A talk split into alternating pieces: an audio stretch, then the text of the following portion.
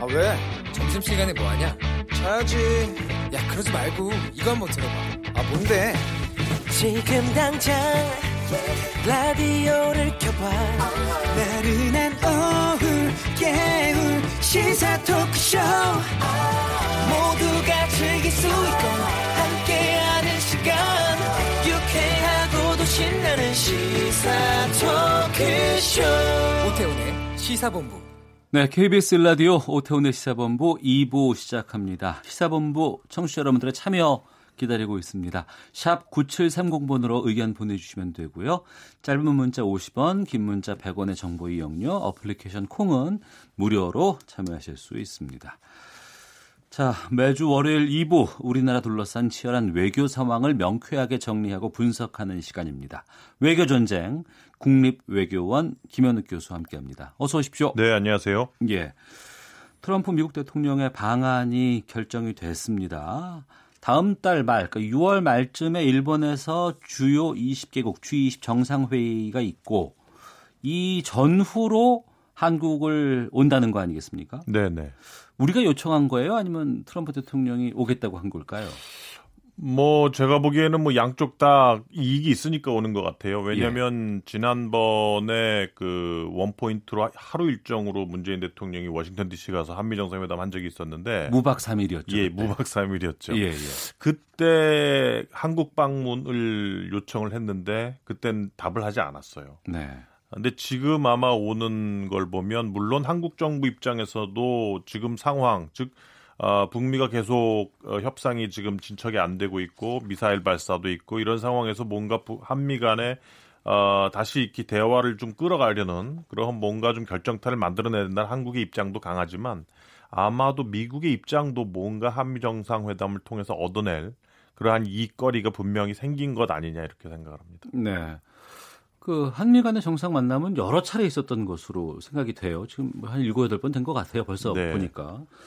그럼에도 이번에 그 한국에 오겠다고 하는 것을 보면 북한과의 관계에서 무언가 좀 변화가 있지 않을까라는 기대도 좀 하고 있는 것 같거든요.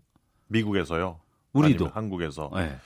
한국 한국에서는 뭔가 이번에 그 인도적 지원 그리고 얼마 전에 이제 인도적 지원하고 그러니까 식량 공급이죠. 식량 지원하고 또 개성공단 기, 기업인들이 방문할 수 있도록 하는 것이 이제 결정이 됐단 말이에요. 그래서 거기에 대해서 이제 미국도 지지 입장을 보였고 아, 그래서 이제 이걸 통해서 이러한 인도적 지원을 통해서 뭔가 남북 관계, 북미 관계 물꼬를 트려는 게 지금 우리 정부 입장이에요. 네. 아마도 이것 이외에도 북미 간에 어느 정도 수긍할 수 있는 로드맵 작성이라든지 이런 초안도 우리는 우린 지금 다 가지고 있을 거라고 저는 보는데 음. 문제는 미국의 입장이에요. 미국의 입장이 이번에 미사일 발사 이후에 트럼프 정부는 뭐 그 신뢰는 아직 국권 유지되고 있다. 선을 넘지 않았다. 이런 식으로 하면서 상황을 관리하려는 그러한 모드로 갔단 말이에요. 네. 이런 것에 대해서 지금 미국 분위기가 상당히 안 좋아요. 어. 공화당, 민주당, 뭐 학자들 다 이렇게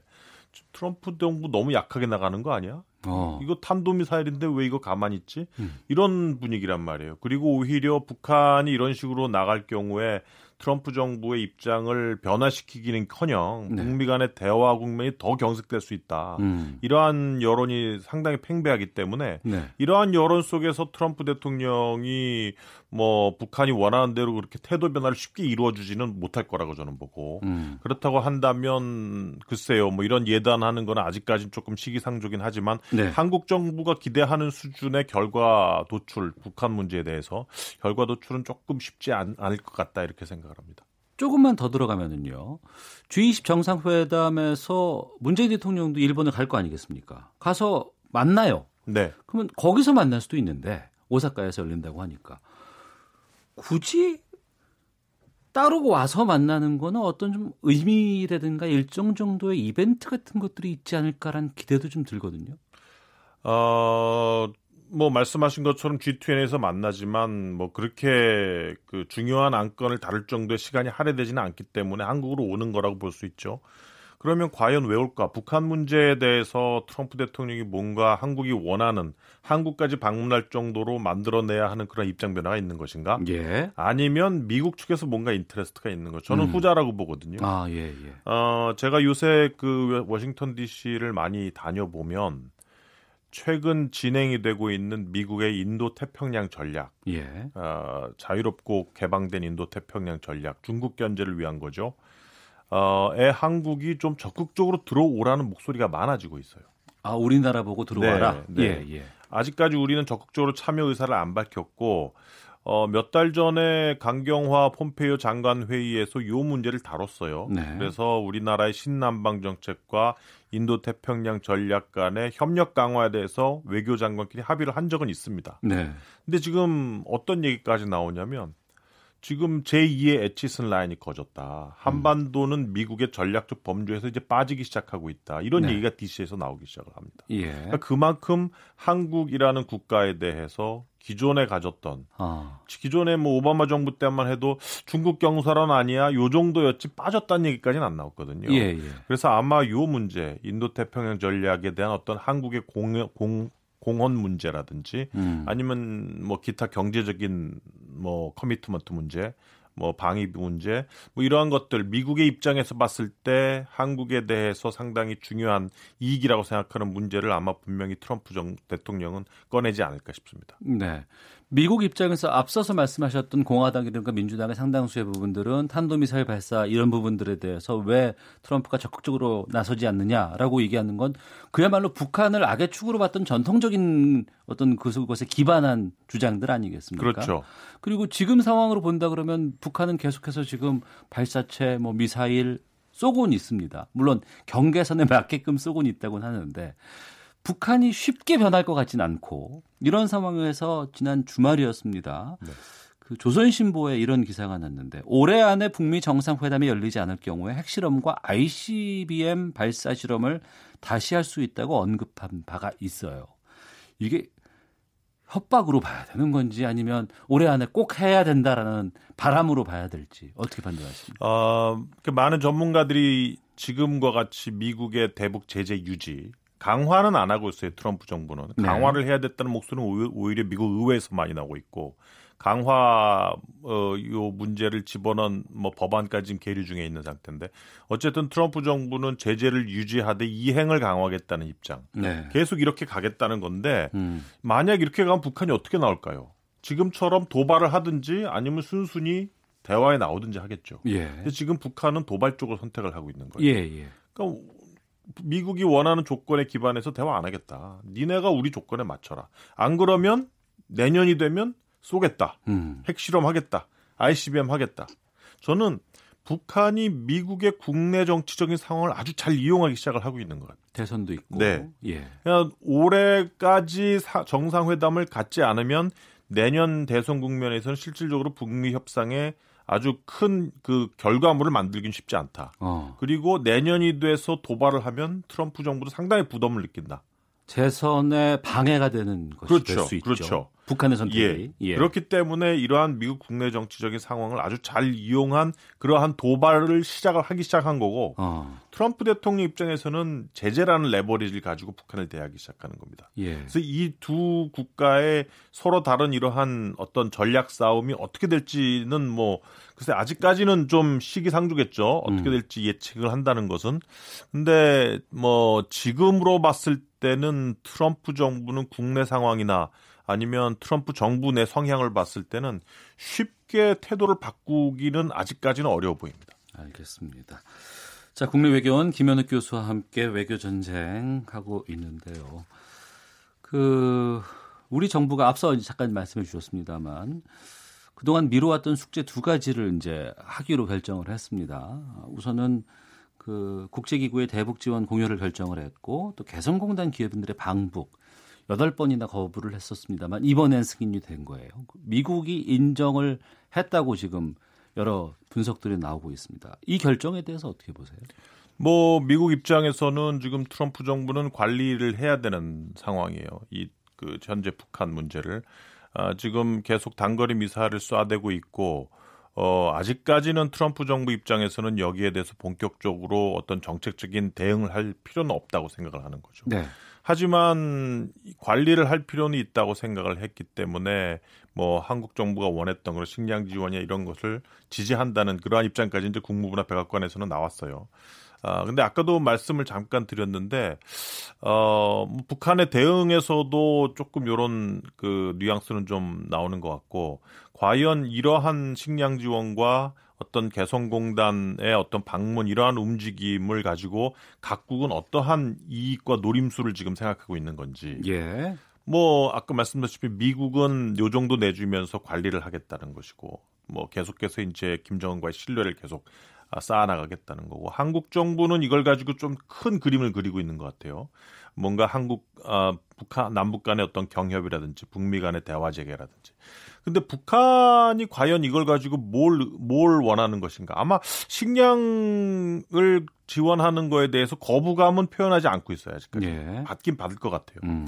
근데 이게 목적이 아니라는 거죠. 그렇죠. 요걸 가지고 끝난다고 해서 뭐 북한이 입장을 변화한다든지 이런 일은 없을 것이고 뭐 원하는 그러한 제재 해제를 해라. 계속 지금 미국을 어, 비난을 하고 있죠. 선 비핵화 후보상이라는 것에 대해서 미국 입장 변화를 하라. 계속 지금 미국에 대해서 이제 어, 북한의 입장을 전달을 하고 있기 때문에 이번에 그 말씀하신 그 식량 지원, 인도적 지원 그리고 개성공단 방문 이러한 아, 인센티브가 결국은 각국이 사기 각기 다른 그러한 이익과 셈법을 하는 상황에서 어떤 식으로 결과를 가져올지 음. 이거 좀 지켜볼 만한 것 같습니다. 네. 개성공단 기업인들의 방북은 주로 이제 그동안은 그 주장이었어요. 자산 점검을 위한 것이다. 하지만 이제 많은 분들이 개성공단 재가동 여기에 대한 궁금증 많이 갖고 있습니다. 이번에도 단순히 그냥 거기엔 내 재산이 있으니까 거기에 대한 거 지금 잘 남아 있는 것인지 가동은 할 수 있는 건지 이런 부분들 점검하러 간다고 하지만 그 이후에 이것이 다시 개성공단의 재가동으로도 이어질 수 있다고 보세요. 지금은 너무 빠른가요? 네, 아직까지는 빠르죠. 어. 분명히 한미 간의 이 부분에 대해서는 그 합의점에 도달하기가 쉽지 않을 것 으로 보입니다. 네. 미국 입장에서는 명백하게 이게 유엔 안보리 제재 결의안 위반이라는 입장을 몇, 몇 번이나 보여왔고 어, 이 부분을 터준다면은 뭐 미국이 제재를 유지하겠다는 그러한 정책에서 완전히 그 뭐 다른 방향으로 정책을 선회하는 거기 때문에 음. 아마 그래서 요것을 글쎄요 뭐 어떤 식으로든 정책이 갈지 모르겠지만 아직까지는 이 북미 간의 뭐 상이한 입장 조율 방안이라든지 뭐 그런 것들이 아직까지는 보이지 않고 있다 이렇게 말씀드리는 게 맞을 것 같아요. 네. 이전에 우리가 이게 전면 폐쇄를 결정하기 전까지만 해도 이게 제재 대상은 개성공단이 아니다라고 얘기를 했었잖아요. 근데 지금은 예. 네, 그랬었죠. 어. 예, 당시에 그 오이사 조치 시작을 되면서 이제 그 개성공단이 한번 이제 폐쇄됐었고, 아 그리고 나서 이제 이번에 트럼프 정부 들어와서 이게 유엔 안보리 제재 결의안 위반 대상까지 됐고, 그래서 오이사를 푸는 거는 상관없습니다만. 음. 푼다 하더라도 이게 여전히 유엔 안보리 제재 결의안 위반 사안이기 때문에 네. 뭐 국제 제재에 걸리게 되어 있는 상황이 돼 버리는 어, 버리는 한번 거죠. 닫아 버렸다가 이게 다시 푼다는 건 정말 힘든 일이군요. 그렇죠. 이게 참 옛날하고 틀린 게 90년대 초반하고 지금하고 이 북한 핵 문제라는 게 한반도 이슈가 아니라 이제는 글로벌 이슈가 돼 버렸기 때문에 예. 우리 한 남북한이 한, 한다고 해서 해결할 수 있는 문제가 아니 아니게 돼 버렸어요. 음. 어뭐 90년대 초반이나 이때 같은 경우에는 뭐 실제 실제 뭐 핵 개발 단계도 초기였고 그래서 이거를 한국과 북한 당국끼리 어떻게 하면 뭐 상당히 할 수 있는 그러한 어, 경협이라든지 남북한의 대탕트 차원에서 어, 해결할 수 있는 그러한 차원의 문제였는데 이제는 너무나 커져 버렸기 때문에 네. 이 글로벌 이슈 그리고 또 한미 동맹 유엔 차원에서의 어떤 시각을 완전히 무시할 수 없는 그러한 큰 어젠다가 되어버린 거죠. 네, 하나만 확인하겠습니다. 북한에 대한 식량 지원 지금 공식 공식화하고 있는 상황인데 직접 지원할 것이냐 아니면 국제기구를 통해서 지금 지원할 것이냐라고 고민이 많았다가 이번에는 국제기구를 통해서 가는 걸로 지금 방향이 결정되는 것 같아요. 네, 뭐 미국 정부가 이러한 인도적 지원 관련해서 수차례 우리한테 지적한 이번 정부 들어와서 예. 이제 결국 모니터링 문제입니다. 이게 어. 제대로 right place에 가고 있는 것인가, right time, right place에 가고 있는 것인가 문제고. 예, 예. 그리고 그게 첫 번째 있고 그렇기 때문에 결국은 우리 정부가 아닌 그 국제기구를 통해서 해서 어, 제대로 된 식량 분배 모니터링 시스템을 갖춰서 들어가겠다는 게 첫 번째 음. 이유고 두 번째는 우리가 했다가 안 받는 것보단 국제기구가 해서 안 받는 게 더 나아요. 네. 우리가 해서 안 받으면 한국 정부 완전히 망신당하거든요. 음. 그런 이유들이 있는 것 같아요. 알겠습니다. 자, 외교 현안들에 대한 분석과 전망 살펴봤습니다. 국립외교원 김현욱 교수와 함께했습니다. 말씀 고맙습니다. 네, 감사합니다. 헤드라인 뉴스입니다. 이와엘 다케시 일본 방위상이 최근 북한의 단거리 미사일 발사 문제와 관련 한국과 원래 관계를 되돌아가고 싶다고 말한 것에 대해 국방부는 한일 국방협력 관계를 미래지향적으로 발전시켜 나가야 한다는 입장은 변함이 없다고 밝혔습니다. 일본 정부가 한국 대법원의 강제동원 배상 판결에 관한 중재위원회 개최를 한국에 요청했다고 교도통신이 보도했습니다. 중국이 지난해 김정은 북한 국무위원장의 방중을 전후해 쌀과 비료를 무상 지원한 것으로 확인됐습니다. 도널드 트럼프 미국 대통령은 현지 시간 19일 폭스뉴스와의 인터뷰에서 이란의 핵보유를 용납하지 않겠다고 공언하면서도 전쟁은 원치 않는다는 입장을 거듭 밝혔습니다. 오늘부터 질량 단위인 킬로그램에 대해 새롭게 개정된 정의가 시행됩니다. 한국표준과학연구원은 이번 조치가 일상생활에는 영향이 없고 산업 현장이나 실험실에서 이뤄지는 마이크로 수준의 미세 연구에는 영향을 미칠 수 있다고 밝혔습니다. 지금까지 헤드라인 뉴스 정한나였습니다. 이어서 기상청의 최영우 씨 연결합니다. 네, 미세먼지와 날씨 정보입니다. 어제 그제 내린 비가 깨끗하게 대기질을 만들어준 느낌이 오늘 많이 나시죠? 미세먼지 농도 대부분 좋음에서 보통이고요. 다만 황사의 일부가 오늘 우리나라 상층을 지나면서 오후에 일부 내륙에 미세먼지 농도가 높아질 수 있습니다. 이 점 참고하셔야 되겠고요. 오존 농도는 오후 들면서 흐렸던 하늘이 맑아지면서 울산과 경남 등 일부 영남 해안가가 나빠질 수 있겠습니다. 현재는 오존 농도며 초미세먼지 농도 또 미세먼지 농도 모두 아주 훌륭한 편이고요. 하늘이 점차 맑아지면서 가시거리도 워낙 많이 트였습니다. 1년에 몇 번 안 되는 가시거리 50km까지 드러난 곳도 있는 만큼 오늘 바깥 나가실 때 하늘 한번 올려보시면 워낙 깨끗해졌을 거고요. 멀리서도 시야가 탁 트인 느낌 드실 겁니다. 이렇게 비가 도움을 준 것은 또 하나 더 있습니다. 바로 건조함인데요. 건조함이 모두 해결되면서 현재 발효됐던 건조특보는 모두 해제가 된 상태입니다. 오늘 동해안 쪽으로 바람만 좀 강하게 불 것으로 보여서 내일까지 강원 산지 매우 강한 바람, 그 밖에 해안가도 강한 바람, 내륙에는 약간 강한 바람이 이어지겠습니다. 시설물 관리 또 안전사고 주의를 하셔야 되겠고요. 기온은 오늘까지는 비교적 선선합니다. 낮 동안에도 서울이 19도, 대구, 부산 23도 등 전국이 17도에서 24도까지 오를 전망이고요. 내일은 오늘보다 2도에서 4도가량 기온이 올라 평년 수준 기온 회복한 뒤 수요일부터 약간씩 더워져 수요일 이후 주말 휴일까지 다시금 맑은 하늘 속에 더위가 찾아올 전망입니다. 특히 금요일 서울은 30도까지 다시 한번 기온이 여름 수준으로 치솟을 것으로 예상하고 있습니다. 지금 서울 기온 18.5도, 습도는 30 35%입니다.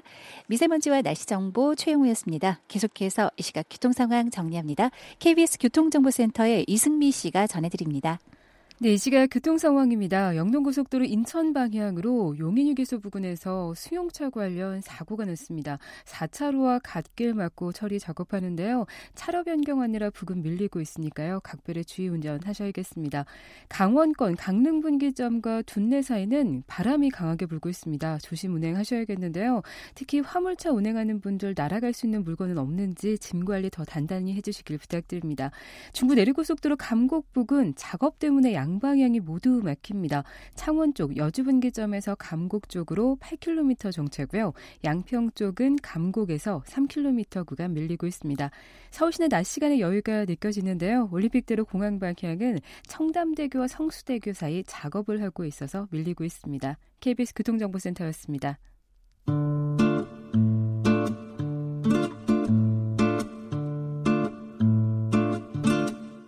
오태훈의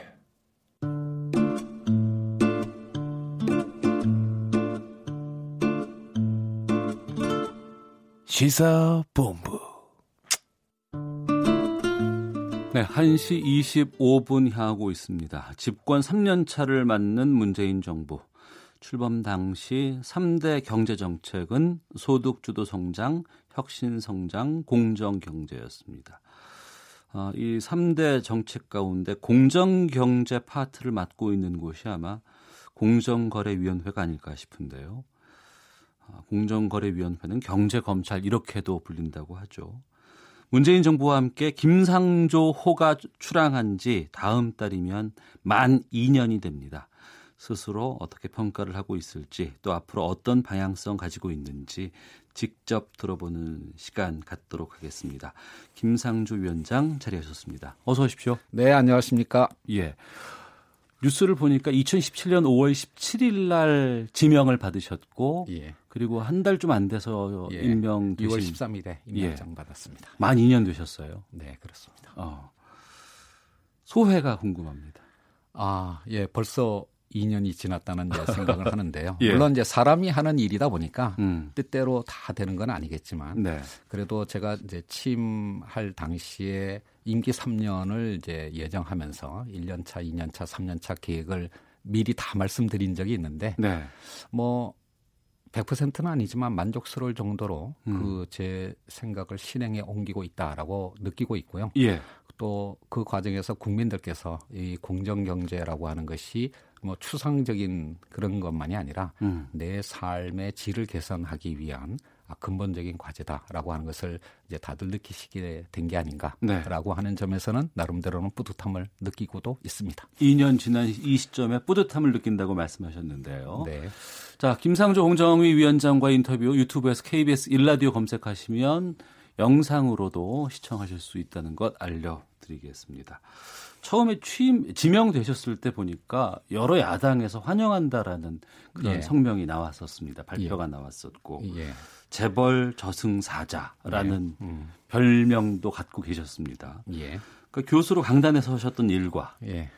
무언가 직책을 맡아서 직접 이것을 실행에 옮기면서 바꿔야 되는 그 일이 좀 다를 것 같은데 예. 어떤 부분에서 잘했다고 판단하시는지 또 어떤 부분에서 참 힘들었는지도 좀 궁금합니다.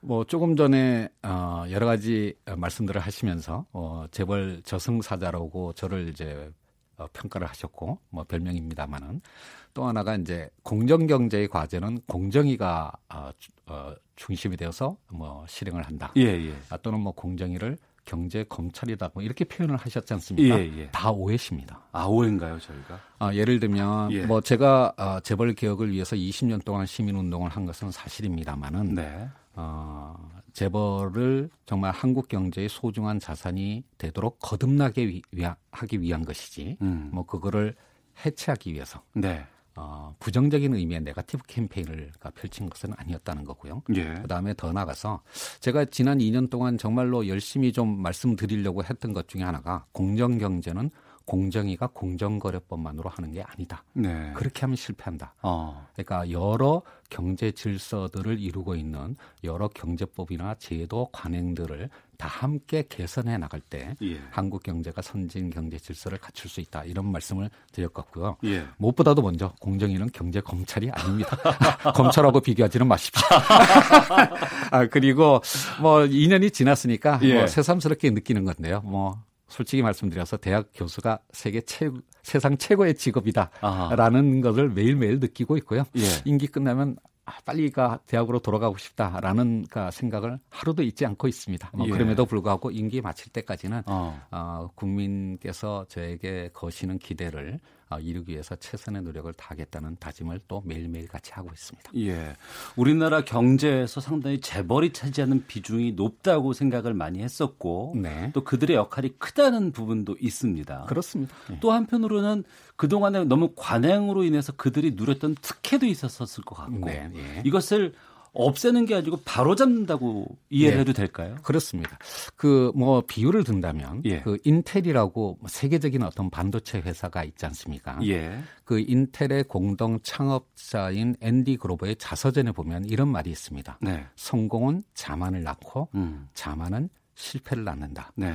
어, 제가 이 말씀을 드리는 이유는 뭐냐면 한국 경제가 어, 60년대 이래로 음. 3, 40년 동안 정말 기적이라고 부를 만큼의 놀라운 경제 성장을 이루었고요. 네. 그다음에 그 과정에서 재벌이 중심적인 어떤 역할을 해왔다는 것도 분명합니다. 네. 아, 이에 대해서 우리 모두는 자부심을 느껴도 충분한데요. 음. 다만 과거의 성공 방식에 계속 집착한다면 그게 지금 단계에서는 실패의 원인이 될 수 있다라고 네. 하는 것이고요. 어. 아, 한국 아, 경제의 발전 과정에서 재벌이 해왔던 그 밝은 면은 아, 계속 유지 발전해야 되겠지만 예. 지금 사- 아, 시대 상황에 맞게 돼, 맞지 않게 된 부분은 음. 그거를 개선하고 더 나아가서 발전할 수 있도록 그렇게 만들어가는 게 아, 재벌 개혁의 참 뜻이라고 생각을 합니다. 네.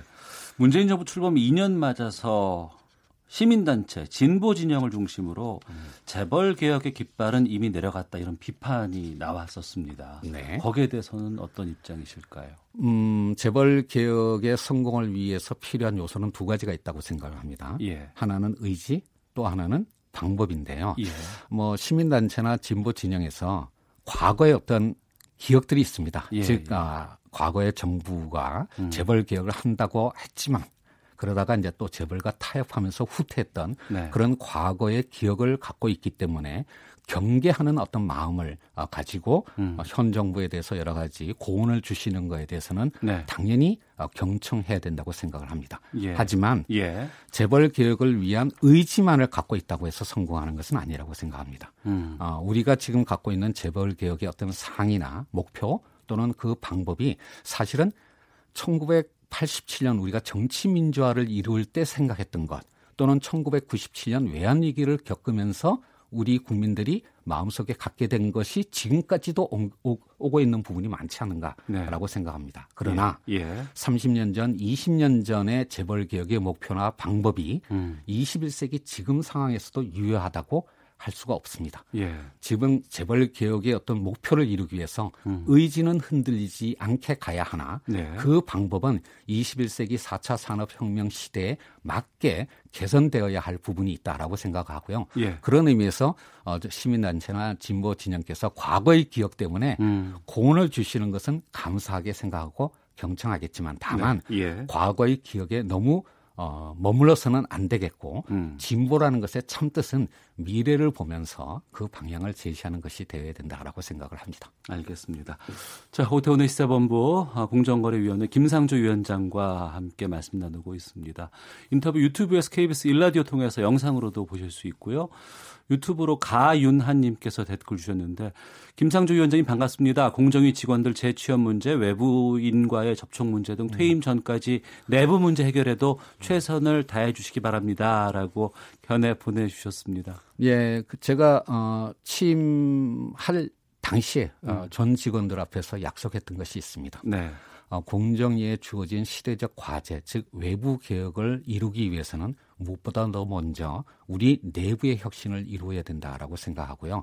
물론 여러 가지 오해가 있다고 생각을 합니다만은 국민들께서 공정위를 완전히 믿지 못하고 음. 어, 의혹을 가지시는 그런 어떤 역시 과거의 기억을 우리 스스로가 혁신해야 된다고 생각하고요. 뭐 그런 측면에서 특히 어, 전직 어, 공정위 어떤 직원들과의 어, 불투명한 접촉 문제를 해결하기 위해서 뭐 일명 공정위 로비스트 규정 등 여러 가지 제도들을 도입해서 더욱더 발전시키는 노력을 끊임없이 하고 있다라는 말씀을 드리겠습니다. 네. 어, 본격적으로 좀 질문 드려 보도록 하겠습니다. 삼성바이오로직스의 분식 회계 의혹 수사고 있는 검찰이 김태환 대표이사를 어제 소환 조사를 했습니다. 예. 그러니까 거의 사장급 인사가 검찰에 불려 나온 건 이번이 이제 처음인 것 같아요. 네. 그룹 차원의 이제 증거인멸 정황까지 지금 드러나고 있는 상황인데, 이 이른바 삼바라고 부르는 삼성바이오로직스 문제 어떻게 판단하고 계시는지요? 어, 사실 이 삼성 바이오로직스의 분식회계 의혹은 제가 공정거래위원장이 되기 전부터 사실은 논란이 있었는데 네. 그 당시까지만 해도 저도 직접 이렇게 여러 가지 공시된 자료를 보고 나름대로는 검토를 해봤습니다마는 아, 정말 딱 부러진 어떤 명확한 증거를 찾기는 어려웠습니다. 그러나 네. 그 이후에 금융감독 당국이 여러 가지 조사를 해서 제재를 결정했고 지금은 검찰 수사를 하고 있는 단계인데요. 뭐 그 과정에서 사실은 저를 포함해서 많은 국민들께서 상상도 하지 못했던 여러 가지 어떤 자료들, 특히 증거인멸 네. 어, 작업들이 이제 드러나고 있다라고 생각하는데 이 부분에 대해서는 검찰의 엄정한 수사와 음. 그리고 어, 법원에 어, 공정한 재판이 있을 거라고 생각을 하는데 문제는 네. 이러한 어떤 사건에 대한 어, 수사와 재판이 삼성그룹의 지배 구조에 어떤 영향을 미치느냐 많은 분들께서 아, 궁금해하시죠. 라는 것인데요. 제가 어, 20년 이상 어, 시민운동을 하면서 우리나라 기업들을 지켜봤고 또 그 과정에는 많은 부분들이 또 사실 이런 어, 법률적 위험에 봉착하거나 또는 구조조정 과정을 거쳤던 기업들을 많이 보게 됐습니다. 네. 그 과정에서 제가 얻은 결론 중에 하나가 음. 그룹 내부에서 예. 법률적 위험의 관리에만 너무 매몰되어 있는 그룹의 경우에는 결코 어, 좋은 어떤 결과를 가져오지 못했다라고 아, 하는 것입니다. 물론 과거에 여러 가지 문제들이 있기 때문에 그거를 관리하는 것에 실무자들의 또는 음. 임원급들의 최대의 관심사가 되겠지만 거기에 머물러 있으면 네. 기업으로서의 생존 자체가 어려워집니다. 어. 아, 이런 상황에서 최고 의사 결정자 즉 뭐 회장이라고 불리던 대표이사라고 불리던 그런 어떤 분들이 지배 구조와 비즈니스 모델에 관해서 스스로 결정을 내리고 책임지는 어떤 모습을 보일 때에만 음. 아, 그 기업들이 이제 그 어려움을 극복하고 새롭게 나갈 수가 있는데요. 네.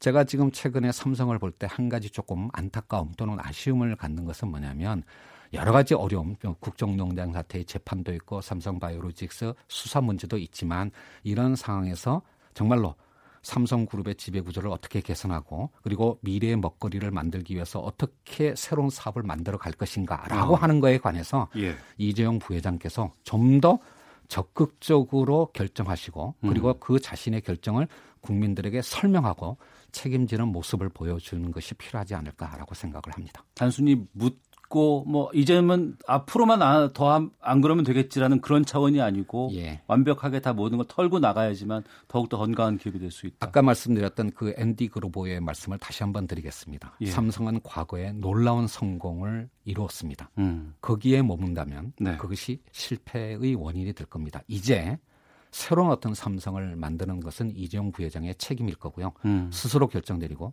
스스로 책임지는 모습을 보여주기를 기대합니다. 네. 우리나라 특히 이제 이 대기업들의 지배 구조 문제가 상당히 좀 많이 드러나고 있습니다. 최근 들어서 특히 이제 한진그룹 같은 경우에도 예. 경영권 관련해서 삼남매 뭐 분쟁 지금 여러 가지 나오고 있고 지금 조원태 한진칼 회장이 지금 공정거래위원회로부터 동인으로 지정이 됐습니다. 네, 예. 그러니까 그룹의 지배 주주격으로 이제 인정을 받은 측면이 있는데 예. 주식 상속이라든가 승계 과정이 한진그룹은 다 끝났다고 보시는지요? 뭐 그것도 조금 오해를 하신 건데요. 제가 오해를 좀 상당히 많이 하고 있는 것 같습니다. 예, 사실 공정거래위원회가 아, 각 그룹의 총수를 지정하는 건 아닙니다. 어. 아, 사실은 총수 즉 그 그룹의 최고 의사 결정자가 누구냐라고 하는 것은 그 그룹이 스스로 결정하는 것입니다. 거기에 대해서 정부가 공정거래위원회가 지정할 수 있는 것은 아닌데요. 예. 다만 사실 이런 어떤 그룹의 어, 최고의 어떤 결정자가 누구냐라고 하는 것은 법적으로 따지면 공정거래법이 할 일이 아니라 사실은 상법에서 원래 그런 것에 관한 판단이 이루어지는 절차가 규정이 돼야 되는데 음. 아, 아쉬운 것은 우리나라의 상법에는 지배의 개념이나 또는 기업 집단이라는 개념 자체가 없습니다.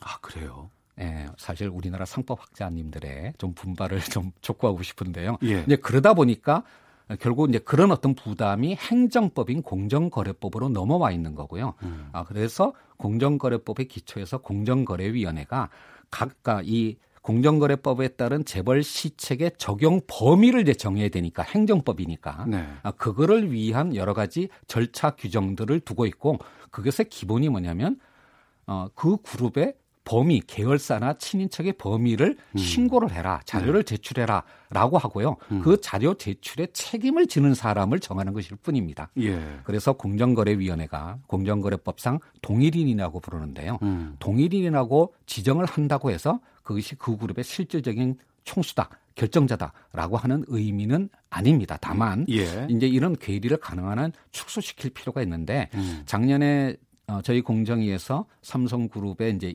이재용 부회장, 그다음에 롯데그룹의 신동빈 회장을 회장, 예. 동인으로 이렇게 변경을 하는 절차를 사실상 처음으로 했었는데요. 네. 올해도 사실 여러 가지 이슈들이 있었습니다만은 음. 어, 올해는 그렇게 어, 과감한 변화는 있지 못했는데 예. 내년쯤에는 어. 어, 조금 더 이 공정위의 동일인 지정 절차가 음. 현실하고 부합하는 방향 쪽으로 좀 어, 개선 해야 되겠다라는 생각을 하고 있고 네. 아, 이 부분에 관해서 어, 재계의 의견을 수렴해서 음. 내년 이맘때쯤 어, 동일인을 지정할 때는 네. 좀더 현실과 부합하는 그런 어떤 결정이 내려질 수 있도록 저희 공정위와 기업들이 함께 노력하도록 어, 약속을 드리겠습니다. 네.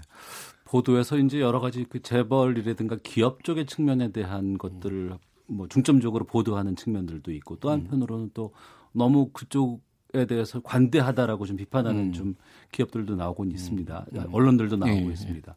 또 한편으로는 최근에 와서는 왜 너무 재벌들만 옥죄는 것이 아니냐. 예. 또 한편으로는 공기업이라든가 공공기관에 대한 음. 역할도 상당히 좀 크다라는 부분인데 거기에 대해서는 그 제가 취임하면서 3년짜 계획을 1년 단위로 말씀드렸다고 하지 않습니까? 예. 사실 이제 이게 개혁을 위한 저 나름대로의 어떤 구상인데요. 예. 1년 차에는 현행법을 엄정하게 집행하는 데 집중을 했습니다. 예. 그래서 우리 사회, 한국 경제가 나아가야 할 길을 음. 예, 제시하는 그것을 목표로 했고요. 2년 차에는 어, 이런 어떤 노력의 근간이 되는 공정거래법을 네. 21세기 4차 산업혁명 시대에 맞게 이렇게 개편하는 작업을 해서 사실상 작년 11월 달에 어찌됐든 국회에 개정안을 제출하기도 했습니다. 네. 3년 차의 목표는 뭐냐면 다시 한번 말씀드릴게요. 공정경제는 공정위가 공정거래법만으로 하는 건 아닙니다. 음. 여러 부처가 협업을 통해서 해야 할 일들이 많고 법으로는 공정거래법뿐만 아니라 상법, 금융법, 세법 등등 여러 법률의 합리적 체계가 갖춰야 되는 것이 필요합니다. 네. 그런 관점에서 3년 차에는 이 공기업 문제를 주로 다루려고 하는데요. 과거처럼 아, 그것도 예, 예. 하나의 법이나 하나의 뭐 어떤 시행령에 따라서 획일적인 기준을 가지고 우리나라의 600개 공기업들을 한꺼번에 다 규율하는 그러면 또 실패하거든요. 어. 그런 게 아니라 여러 부처와 협업을 통해서 각 부처가 관리하고 있는 대표적인 공기업의 모범적인 어떤 거래 모델을 만들고 아, 그것의 성과를 확산시켜 나가는 이런 방향으로 아, 노력을 하고 거의 지금 이제 검토 단계에 있는데요. 예, 예. 뭐 이런 걸 통해 가지고 뭐 제가 한 가지 예를 말씀을 드렸습니다마는 예. 여러 부처의 협업을 통해서 실질적인 어떤 성과를 낼 수 있는 국민들께서 체감할 수 있는 성과를 만드는 게 어. 저의 3년 차의 목표입니다. 예. 기대해 주십시오. 앞으로 발표할 내용들이 많습니다. 아 그렇습니까? 예. 어, 참 같은 내용이고 같은 적용이지만 음. 시각에 따라서는 재벌 쪽에서는 힘들다 그러고 어떨 쪽에서는 너무나 미흡하다고 음. 지적을 하고 있습니다. 예. 서 있는 곳에 따라 풍경이 다르다는 얘기처럼 음, 예. 그 가운데서 되게 힘든 부분들이 많으실 것 같아요. 그 이 말씀은 꼭 드리고 싶은데요. 사실 뭐 경제 민주화나 공정 경제의 과제가 어제 오늘의 일이 아니었지 않습니까? 네. 30년 동안 사실 우리 사회가 과제로 제시를 했는데 사실상 실패했습니다. 실패의 원인이 뭘까요?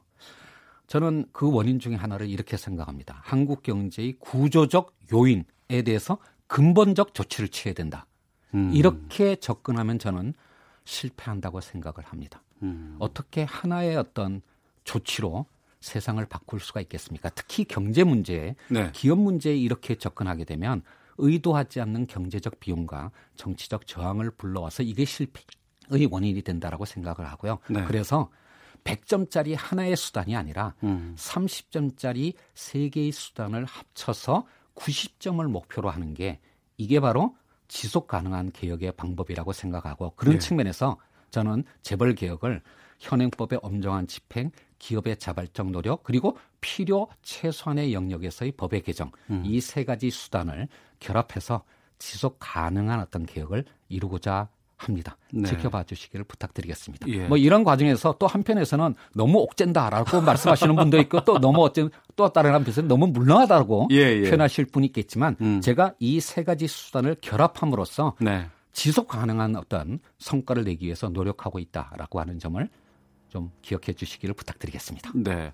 청취자 스텔 땡땡님께서 우리나라가 지금의 경제 성장을 이룬 데에는 대기업의 역할이 컸습니다. 다만 지금까지 성과를 이루는 데는 사회의 도움도 있었던 만큼 대기업은 사명감과 책임감을 가지시기 바랍니다. 재벌 개혁도 이런 논리를 바탕으로 이루어졌으면 좋겠습니다라는 의견도 주셨는데요. 그 재벌을 비롯해서 우리나라의 모든 국민들이 음. 평평한 운동장에서 자기가 노력하고 이룬 만큼의 보상을 받는 것. 네. 그게 바로 공정 경제일 것입니다. 예. 자, 3년차 맞는 문재인 정부의 공정거래 개혁 또 김상조 위원장의 각오 한 말씀 듣겠습니다. 그 현 문재인 정부는 촛불 혁명을 통해서 탄생했습니다. 네. 그 촛불 혁명의 염원을 한시도 잊지 않고 있습니다. 다만 그 혁명의 염원을 현실에 안착시키기 위해서는 지속 가능한 진화도 필요하다고 생각합니다. 네. 저가 공정위뿐만 아니라 문재인 정부는 음. 바로 이 촛불 혁명의 정신을 진화의 방법으로 완수하도록 노력하겠습니다. 예. 감사합니다. 공정위 위원장은 임기가 예, 3년입니다. 그러면 아직 1년 남으셨네요. 아, 이거 그렇게 말씀하시면 안 됩니다. 아, 그런가요? 예, 정무직 공무원의 진퇴는 임명권자가 결정하시는 겁니다. 제 마음대로 임기를 설정하는 거 아닙니다. 알겠습니다. 유튜브로 지금 시청하고 있던 김정수님께서 김상조 위원장님 늘 응원하고 있습니다. 앞으로, 힘, 앞으로도 힘내세요라는 의견 주셨습니다. 자, 만 2년 돼 가고 있습니다. 아, 김상조 공정거래위원장과 함께 했습니다. 오늘 말씀 고맙습니다. 네, 감사합니다. 오태훈의 시사본부는 여러분의 소중한 의견을 기다립니다. 짧은 문자 50원, 긴 문자 100원의 정보 이용료가 되는 샵 9730, 우물정 9730번으로 문자 보내주십시오. KBS 라디오 앱 콩은 무료입니다. KBS 라디오 오태훈의 시사본부. 지금 여러분은 대한민국 라디오 유일의 점심 시사 프로그램을 듣고 계십니다. 최근 타다로 불리는 렌탈 택시와 개인 택시 사업자들의 갈등이 점점 심각해지고 있습니다. 택시와 카풀 갈등이 지난번에 있었는데 이번에도 계속 좀 문제가 불거지고 있습니다. 목숨마저 끊는 사례까지 좀 줄지어 일어나고 있는 상황이죠. 권용주의 차차차에서 살펴봅니다. 오토타임즈 권용주 편집위원 자리하셨습니다. 어서 오세요. 네, 안녕하세요. 예. 우리가 카풀은 참 많이 다뤘었어요. 네네, 그렇죠. 예. 타다 서비스는 어떻게 달라요? 그러니까 우리가 업태를 보면 알잖아요. 대여 사업자입니다. 네. 렌탈 사업하는 곳이고요. 음.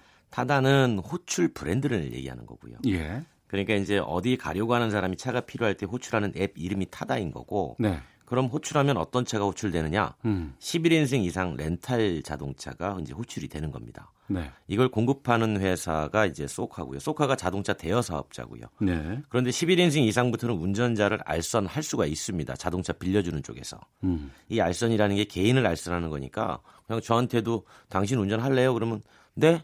그럼 돈 받고 운전해드릴게요. 이렇게 해가지고 11인승 렌탈 운전해서 호출한 사람 목적지까지 데려다 주는 것. 그래서 이걸 렌탈 택시 이렇게 부르는 거죠. 그러니까 승합차 콜 택시라고 이해를 하면 되나요? 그렇죠. 승합차 콜 렌탈 택시예요. 어. 네네. 콜이지만 또 렌탈 택시다. 네네네. 아. 그러니까 렌탈에서 기사 알선해서 이동 서비스 제공하고 이제 이용자가 내는 돈을 렌탈 요금 이렇게 이해를 하면 되겠군요. 그렇죠. 우리가 택시는 그냥 이동 요금인데 아. 아, 이 타다 서비스는 렌탈 요금을 내는 겁니다. 그 예. 렌탈 요금 안에는 이제 기사가 포함되어 있으니까 어. 그 기사를 제가 그 순간에는 쓰는 거예요. 예. 돈 주고 어. 그 기사 이용료까지 포함돼 있어서 요금이 조금 비싸죠. 그 비쌀 수밖에 없는 이유는 또 한 가지가 11인승을 렌탈 사업자도 돈 주고 자동차 회사로부터 사야 되잖아요. 네. 비싸거든요, 차가. 네. 그러니까 조금 비싸게 받지 않으면 음. 어, 적자가 심해지니 조금 비싸게 받는 대신에 서비스를 상당히 높였죠. 여기서 서비스라고 하는 게 이제 말 안 걸고 음. 어, 클래식 음악 틀어주고 네. 차 안에 은은한 향수 좀 뿌려놓고 음. 뭐 이런 것들이 이제 소비자들의 호응을 받는 거죠. 비록 돈을 조금 더 내더라도 음. 나는 이런 편안한 서비스를 이용하겠다. 그러면서 이제 이용자들의 지지를 받고 있는 겁니다. 그러니까 애초에 처음에 이 서비스가 나왔을 때는 여러 명, 뭐 다섯 명, 여섯 명. 택시에 탈 수 없으니까. 두 대 탈 돈이면 한 대로 같이 가면 좋겠다. 그렇죠. 라고 시작을 했는데 막상 생각해보니까 요즘에는 혼- 택시처럼 이용해요. 혼자서도 타고 둘이서도 타고 막 타더라고요. 그렇죠. 근데 택시도 이렇게 타다처럼 서비스를 높일 수 있잖아요. 어려운 건 아닌 것 같아요. 최근에 하고 있습니다. 네. 예를 들어서는 뭐 마카롱 택시도 있고 이거는 요금 변동 없이 타다와 같은 서비스를 제공하는데 다만 차가 이제 중형 세단일 뿐이고 예, 예. 그다음에 이제 웨이고블루라는 택시 업계의 프랜차이즈도 있는데 이건 요금이 조금 비싸고 대신 음. 서비스는 좋고 네. 나름대로 하고 있어요. 그런데 이제 어, 요금 비싸게 받고 서비스의 질도 높였는데 아직 많이 알려져 있지는 않은 거죠. 일단 차 크기에서 음. 이제 타다 쪽이 훨씬 더 좋은 차를 사용하니까 네. 그 부분에서 소비자들의 선호도가 높은 거죠. 하지만 타다는 좀 더 비싸고. 그렇죠. 어. 그러니까 그런 가격적인 측면이라든가 여러 가지 양질의 서비스 이런 것들은 충분히 서로가 경쟁하면서 보완하고. 될 것 같은데 어떤 갈등과 어떤 문제가 지금 있는 거예요? 그러니까 이제 둘의 서비스가 똑같잖아요. 예. 를 들어서 오태훈 MC하고 저하고 음. 자 우리 저 잠실 갑시다. 네. 그러면 지금 나가서 우리가 타다를 이용할 수도 있고 택시를 이용할 택시를 수도 이용할 있고. 수도 있잖아요. 예. 그러니까 동일한 서비스니까 경쟁이 분명히 가능할 수밖에 없는 겁니다. 네. 근데 하나는 면허제고 음. 하나는 신고제예요.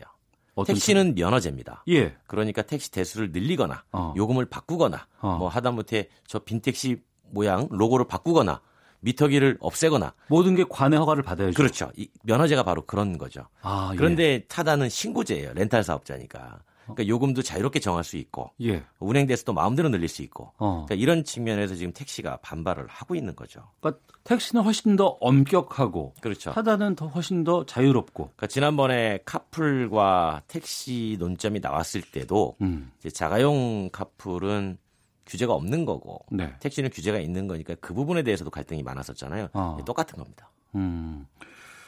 근데 렌탈 택시가 불법이라는 주장이 있던데 그건 어떤 거예요? 이게 합법과 불법 사이를 왔다 갔다 하는 이유가 이런 겁니다. 원래 이 11인승 이상의 운전자를 알선하도록 만들어준 법적 배경, 예. 법을 만들 때 취지라는 게 있잖아요. 예. 그 취지가 뭐였냐면 지역 관광 활성화였습니다. 아, 관광 사업 활성화를 예, 위해서 예. 예를 들면 우리가 뭐 한 대여섯 명이 놀러 갔는데 예. 그 동네에서 차를 하나 렌탈하자. 어. 그런데 이종 면허만 있는 분들이 있을 거 아니에요. 그렇죠. 일종 면허 없을 수도 있잖아요. 그럼요. 그랬을 때 운전자 한 명 불러서 알선을 해다오. 어. 그다음에 외국인들이 한국에 왔을 때 여러 명 타고 다닐 때 운전자가 구하기 어려우니 알선해다오. 이렇게 해가지고 열어놓은 겁니다. 네. 그러니까 그때도 가능했어요. 그런데 이제 앱이라는 게 나오면서 이게 너무 손쉽게 음. 그 렌탈 자체가 계약이 쉽게 성립이 되고 그러다 보니까 이제 지금 논란이 되는 거죠. 그런데 여기서 이제 택시업계가 주장하는 불법은 뭐냐면 배회 영업은 못하게 돼 있습니다. 아, 여기저기 왔다 갔다 예. 하면서 기다리고 있는 손님들을 그렇죠. 태우는 거. 그렇죠. 그러니까 예. 제가 렌탈 택시를 불러서 이용을 하면 어. 끝났잖아요. 예. 그러니까 차고지로 돌아가야 돼요. 그렇죠. 네, 그런데 차고지로 돌아가지 않고 어. 어. 딘가에 있다가 다시 호출받아서 운행을 하니 예. 이거는 불법이다라고 이제 택시업계에서는 주장을 하는 거고 어. 이제 이 타다 쪽에서는 기본적으로 손 흔드는 사람은 우리가 안 태우니까 호출로만 손님을 받으니까 이게 법적으로 문제 없습니다라고 이제 얘기가 되는 거죠. 아, 법 취지의 출발점과 예. 지금 현재 활용되는 게 달라졌어요. 달라졌네요. 그게 중간에 앱이라는 수단이 등장하면서 완전히 어. 달라진 겁니다. 그러니까 카풀은 거기에서 문제가 됐기 때문에 지금 네네네. 정리가 됐는데 네네. 타다는 그 예외적인 측면 때문에 그렇죠. 지금 허용이 되고 있는데 그렇죠. 거기서 오는 갈등이 또 생기는 거고. 그러니까 정부가 판단을 못 내리는 겁니다. 그래도 판단을 좀 내릴 때가 되지 않았을까요, 정부가? 검찰 판단을 기다리는 거예요. 택시업계가 일단 고소를 해놨기 때문에 예. 이제 법원이 이제 법률 검토 중인데 어. 거기에 따라서 이게 불법이다 그러면 정부는 막으면 되고 예. 합법이다 그러면 그럼 열면 됩니다. 그럼 열면 이제 어떤 일이 벌어지냐면 제가 렌탈을 한 대 합니다. 11인승. 네. 3년 장기 계약을 해요. 음. 제가 그 차 타고 다니면서 수시로 택시 영업할 수 있습니다. 아, 문제가 없어요? 그렇죠. 순간순간 제가 렌탈했지만 제가 호출받고 이동 서비스를 제공하는 순간 네. 저는 그냥 알선된 기사로 앱에서 계약만 바꿔버리면 돼요. 어. 그러면 오태원 아나운서가 호출을 했으면 예. 오태원 아나운서가 렌탈을 잠깐 하는 거를 제가 운전해 주는 것뿐이죠. 그러니까 제가 기사까지 채용해서 이제 쓰는 거군요. 그렇죠. 그렇게 되면 전국에 있는 모든 렌탈 자동차가 음. 아, 11인승 이상은 네. 택시로도 용도로도 충분히 활용이 되겠죠. 그러면 이제 면허제 자체의 근간이 음. 이제 흔들리게 되겠죠. 그러면 택시 면허 같은 게 의미가 없어질 수밖에 없지 않겠습니까? 사실은 핵심은 거기 있는 겁니다. 아, 그래요? 면허제 자체가 의미 없어가지면 어. 개인 택시라는 게 이제 면허 비용이라는 게 있잖아요. 예. 알게 모르게 거래가 되고 있지 않습니까? 어. 그 면허에 대한 가치가 떨어지는 게 지금 개인 택시 사업자들의 가장 큰 반발인 겁니다. 어. 그러니까 미국에서도 우버가 활성화될 때 네. 뉴욕에 택시가 한때 어, 300만 달러까지 면허 비용이 있었는데 음. 그게 엄청 폭락을 했었던 사례가 있거든요. 그러니까 네. 결국은 그 이면에는 이 면허제로 지금까지 묶어놨던 그 틀 안에서 이게 허물어졌을 때 개인 택시 사업자들의 면허 비용 보상 방안이 마땅치 않아서 음. 이분들에게 이걸 어떻게 보상할 것이냐 이 문제가 가장 큰 걸림돌이고 그것 때문에 극렬하게 반대를 하고 있는 거죠. 네. 청취자 8736번께서 그 부분을 지적해 주셨어요. 타다 한두 명 태우고 잘만 운영합니다. 택시 면허 갖고 들어와서 해야죠. 돈 내서 면허 갖고 택시 영업하는 사람들은 바보인가요? 라고 의견 주셨고 구하나 구룡님께서는 문제는 타다 한 번 타고 나면 다음부터는 택시 타기 어렵다는 겁니다. 부르는 것도 타고 가는 것도 워낙 편하니까요. 이렇게 되면 택시는 영업하기 엄청 힘들어질 거예요. 라는 상반된 의견을 주셨습니다. 면허 갖고 운, 지금 운행하는 분들도 계시고 그렇죠. 또 한편으로는 그런 면허 없이도 지금 이 택시 영업과 같은 업체에서 하고 있으니까 이제 문제점이 생기는 건데 어떻게 해야 돼요, 그러면? 이게 사실 정부의 방향성이 결정되기 전까지는 해법이 없습니다. 이런 사업이 없었잖아요. 네. 왜냐하면 이 택시업계의 면허 비용을 포기하고 택시 사업을 그만하세요라고 할 수도 없는 거고요. 그렇죠. 여러 명이 힘을 합쳐가지고 렌탈 택시로 바꾸세요라고 할 수도 없는 거잖아요. 어. 그러니까 결국은 이게 고양이 목에 방울을 누가 달겠느냐 하는 건데 또 하나는 이제 정부가 면허제 전면 폐지로 한 번의 경쟁 체제를 구축할 수도 있을 겁니다. 다시 한번 마음 먹으면 어. 자 면허제 없애버리고 예. 완전 경쟁으로 가자. 아. 라고 할 수도 있을 거예요. 예. 4차 산업 뭐 모빌리티 얘기하면서. 어. 그런데 이건 선거 때 표와 직접 관련이 되죠. 어. 그러니까 만약 그렇게 하지 못하면 렌탈 택시도 유상 운송 영업이라는 점에서 택시와 마찬가지로 증차, 감차, 어, 요금 규제 이거 하는 방식도 충분히 고려할 가치는 있다는 겁니다. 예. 그러니까 이용자 입장에서 보면 좋은 서비스를 원하는 거지. 그게 음. 렌탈 택시든 일반 택시든 이용자들은 몰라요. 관계 없잖아요. 예, 예. 그러니까 이건 지금 이용자의 서비스의 문제가 아니라 아. 어, 유상 운송 행위라는 사업을 동일한 사업을 할 때 하나는 면허제고 하나는 신고제라는 기준이 다르니 예. 이걸 하나로 통일시키는 방법 음. 그게 이제 가장 현명하지 않을까 네. 그런 얘기들이 나오는 거죠. 어. 환경 문제가 또 뭐, 대두되고 있다는 건 어떤 내용이에요? 택시는 디젤을 못 씁니다. LPG 쓰시잖아요. 네, 네. 디젤 택시 쓸 수 있는데 자동차 회사가 디젤 배출가스 인증 기준이 너무 길어서 어. 아예 돈 많이 들어가니까 안 만듭니다. 아 그래요? 네, 그런데 렌탈 택시 지금 쓰이는 게 다 디젤이에요. 그렇죠. 예, 예. 네, 예. 그러니까 디젤 택시를 억제시켜서 미세먼지를 막고자 해서 그렇게까지 만들어 놨는데 음. 동일하게 영업을 하면서 지금 디젤 택시가 늘어나는 효과를 가져오는 것도 한 번쯤은 얘기를 해봐야 된다라는 얘기가 그래서 나오는 거죠. 네. 그러니까 지금 늘어나는 렌탈 택시가 대부분 11인승 디젤이기 때문에 음. 이게 택시하고 동일하게 운행이 되면 결국은 배출가스 미세먼지에서 자유로울 수 없다라는 거죠. 네. 청취자 2775번 쓰시는 분께서 택시 수도 많은데 타다까지 들어오다니 이렇게 되면 서로 경쟁하다가 다 같이 힘들어지지 않겠습니까? 무언가 법적 제한이 있어야 할 것 같네요. 라는 의견 주셨습니다. 말씀 정리해 보니까 법적 제한은 지금 검찰 쪽에서 여러 가지 법원의 판단이 나오고 나서 정부에서 움직일 것 같다는 그렇죠. 말씀이시죠? 뭔가 조치가 없으면 같이 몰락할 수도 있어요. 알겠습니다. 자, 권용주의 차차차 오토타임즈 권용주 편집위원과 함께했습니다. 고맙습니다. 감사합니다. 네, 오태훈의 시사본부 여기서 인사드리겠습니다. 내일 뵙겠습니다. 안녕히 계십시오.